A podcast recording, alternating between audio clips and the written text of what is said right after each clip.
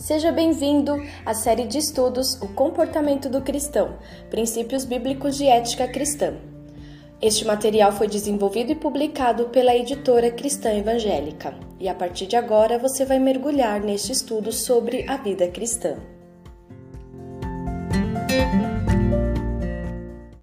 Seção 6 Vencendo com o Bem Nesta sessão, nós vamos ver o apóstolo Paulo intensificando seu esforço em ensinar aos romanos a maneira cristã de tratar as pessoas que estão fora da comunidade cristã.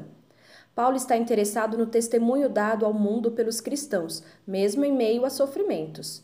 Se os cristãos apresentam o corpo a Deus como sacrifício vivo, santo e agradável, apresentarão ao mundo um testemunho nobre, não um testemunho passivo, mas ativo, que demonstra claramente um comportamento comprometido com a salvação dos pecadores. As nossas obras testemunham tanto quanto a nossa pregação.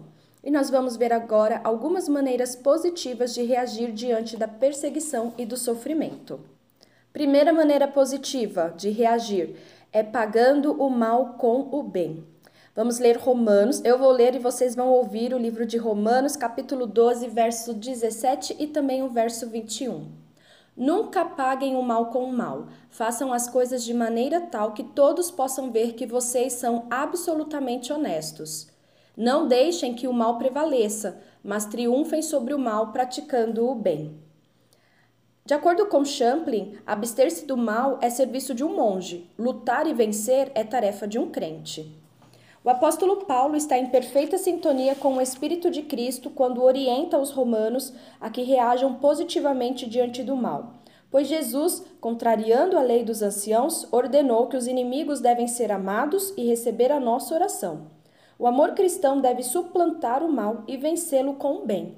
Jesus nos deu o exemplo de como cumprir essa ordem tão difícil. Na cruz, ele orou apaixonadamente pelos que o matavam. Estevão teve uma atitude parecida quando morria apedrejado, e isso impressionou o apóstolo Paulo quando ainda era perseguidor da igreja. Era como brasas vivas incomodando a sua consciência. De fato, o amor não se ressente do mal. As pessoas podem nos prejudicar, no entanto, devemos suportar tudo pacientemente. Assim, o Senhor Jesus, cabeça da igreja, terá toda a liberdade de juntar-se aos seus servos nos momentos de sofrimento. O apóstolo ensina que dar pão e água ao inimigo é um testemunho contundente que provoca o seu espanto e o sensibiliza profundamente. Sua consciência é tocada e ele fica inclinado à mudança de atitude e ao arrependimento. O bem é um fogo mais quente que o mal. Que as nossas atitudes sejam como um reflexo do caráter de Cristo, que garante vitórias diárias sobre o mal. Nós devemos procurar levar uma vida reta, honesta e cheia de justiça, como se Cristo estivesse vivendo por nosso intermédio. Se mesmo vivendo assim viermos a adversidade, devemos enfrentá-la e vencê-la com um comportamento digno de filhos de Deus. A segunda maneira positiva de vencer, de reagir né, diante da perseguição e do sofrimento, é buscando a paz com todos os homens. Romanos capítulo 12, o verso 18. Não contendem com ninguém, tanto quanto possível vivam em paz com todos. Os seguidores de Jesus são chamados à paz. Eles têm a paz com Deus, paz interior, paz com os irmãos e são chamados para fazerem a paz. A nós é dado o ministério da reconciliação. Os servos de Deus renunciam à violência e ao tumulto. O reino de Cristo é reino de paz, e a igreja de Cristo saúda com votos de paz. Os discípulos de Cristo preferem sofrer a machucar o outro, mantendo comunhão onde outros a rompem, renunciando à autoafirmação e suportando em silêncio o ódio e a injustiça. Assim vencem o mal pelo bem. A maior paz, porém, encontrarão ao enfrentar em paz os maldosos, dispondo-se a deles sofrer padecimentos. Contudo, muitas vezes, pessoas irritadas e combativas assumem o controle de ministérios, igrejas e denominações e acham que estão fazendo bem à causa evangélica. Porém, provocam divisões entre indivíduos e igrejas. A ordem bíblica é que lutemos pela paz até onde ela estiver ao alcance e possibilidade.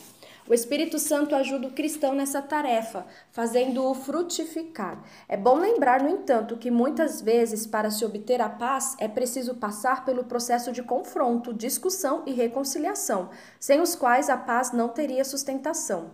Nesse caso, a paz não dependeria somente de uma das partes. Fora isso, o crente deve fazer tudo quanto está ao alcance para preservar a paz dentro e fora da igreja. Agora, a terceira maneira positiva de reagir diante das perseguições e do sofrimento, não buscando a vingança. Romanos capítulo 12, verso 19. Amados, nunca se vinguem, deixem a ira com Deus, pois está escrito: Minha é a vingança, eu retribuirei. O olho por olho e o mundo acabará cego. Essa é a frase de Gandhi. Em Romanos, no verso 18, que é o anterior a esse que eu li, é, nos orienta, se possível, viver em paz com todos os homens. Todavia, caso isso não seja possível, não estamos liberados para nos vingar de ninguém. O orgulho e o egoísmo tentam nos empurrar para a vingança contra quem nos causa males. Faz parte da natureza humana retribuir igual ou mais fortemente o mal praticado contra nós. Desde o início do mundo, os primeiros homens assim agiam. A lei de Cristo, no entanto, prescreve a alternativa à vingança. Não é mais olho por olho, pois a justiça do amor que foi cumprida inteiramente na cruz deve ser o nosso padrão. O apóstolo Paulo nos orienta a substituir a vingança pelo descanso em Deus, que retribui às pessoas os males que elas praticam. A ira descrita em Romanos, capítulo 12 e 19 que eu li, é uma referência clara à ira de Deus, a quem cabe exclusivamente a vingança. Observemos que a orientação de todo o parágrafo não é para que fiquemos desejando que Deus puna os que nos fazem mal, mas que o amor de Cristo nos alcance fazendo-nos amar até mesmo os inimigos, pois o amor tudo sofre, tudo crê, tudo espera, tudo suporta. A vingança deve ser substituída por atitudes de serviço generoso prestado ao inimigo. Esse é o preço que o discípulo de Cristo tem que pagar. Tudo o que foi ouvido nos mostra o alto padrão da vida cristã autêntica. Notemos que não há nenhuma ordem aqui que Cristo não tenha cumprido. Ele é o nosso modelo. Olhando para ele, obteremos os recursos espirituais para essa árdua tarefa. Oferecer o corpo como sacrifício vivo, santo e agradável a Deus é uma experiência maravilhosa que nos dará condições de colocar em prática o restante do parágrafo, que é fazer o bem, mesmo para quem nos faz mal. Só quem se entrega completamente pode experimentar tal padrão de vida cristã. Somente olhando para os propósitos de Deus para a nossa vida é que seremos capazes de oferecer esse sacrifício de nós mesmos. É um grande desafio que cabe a nós aceitar.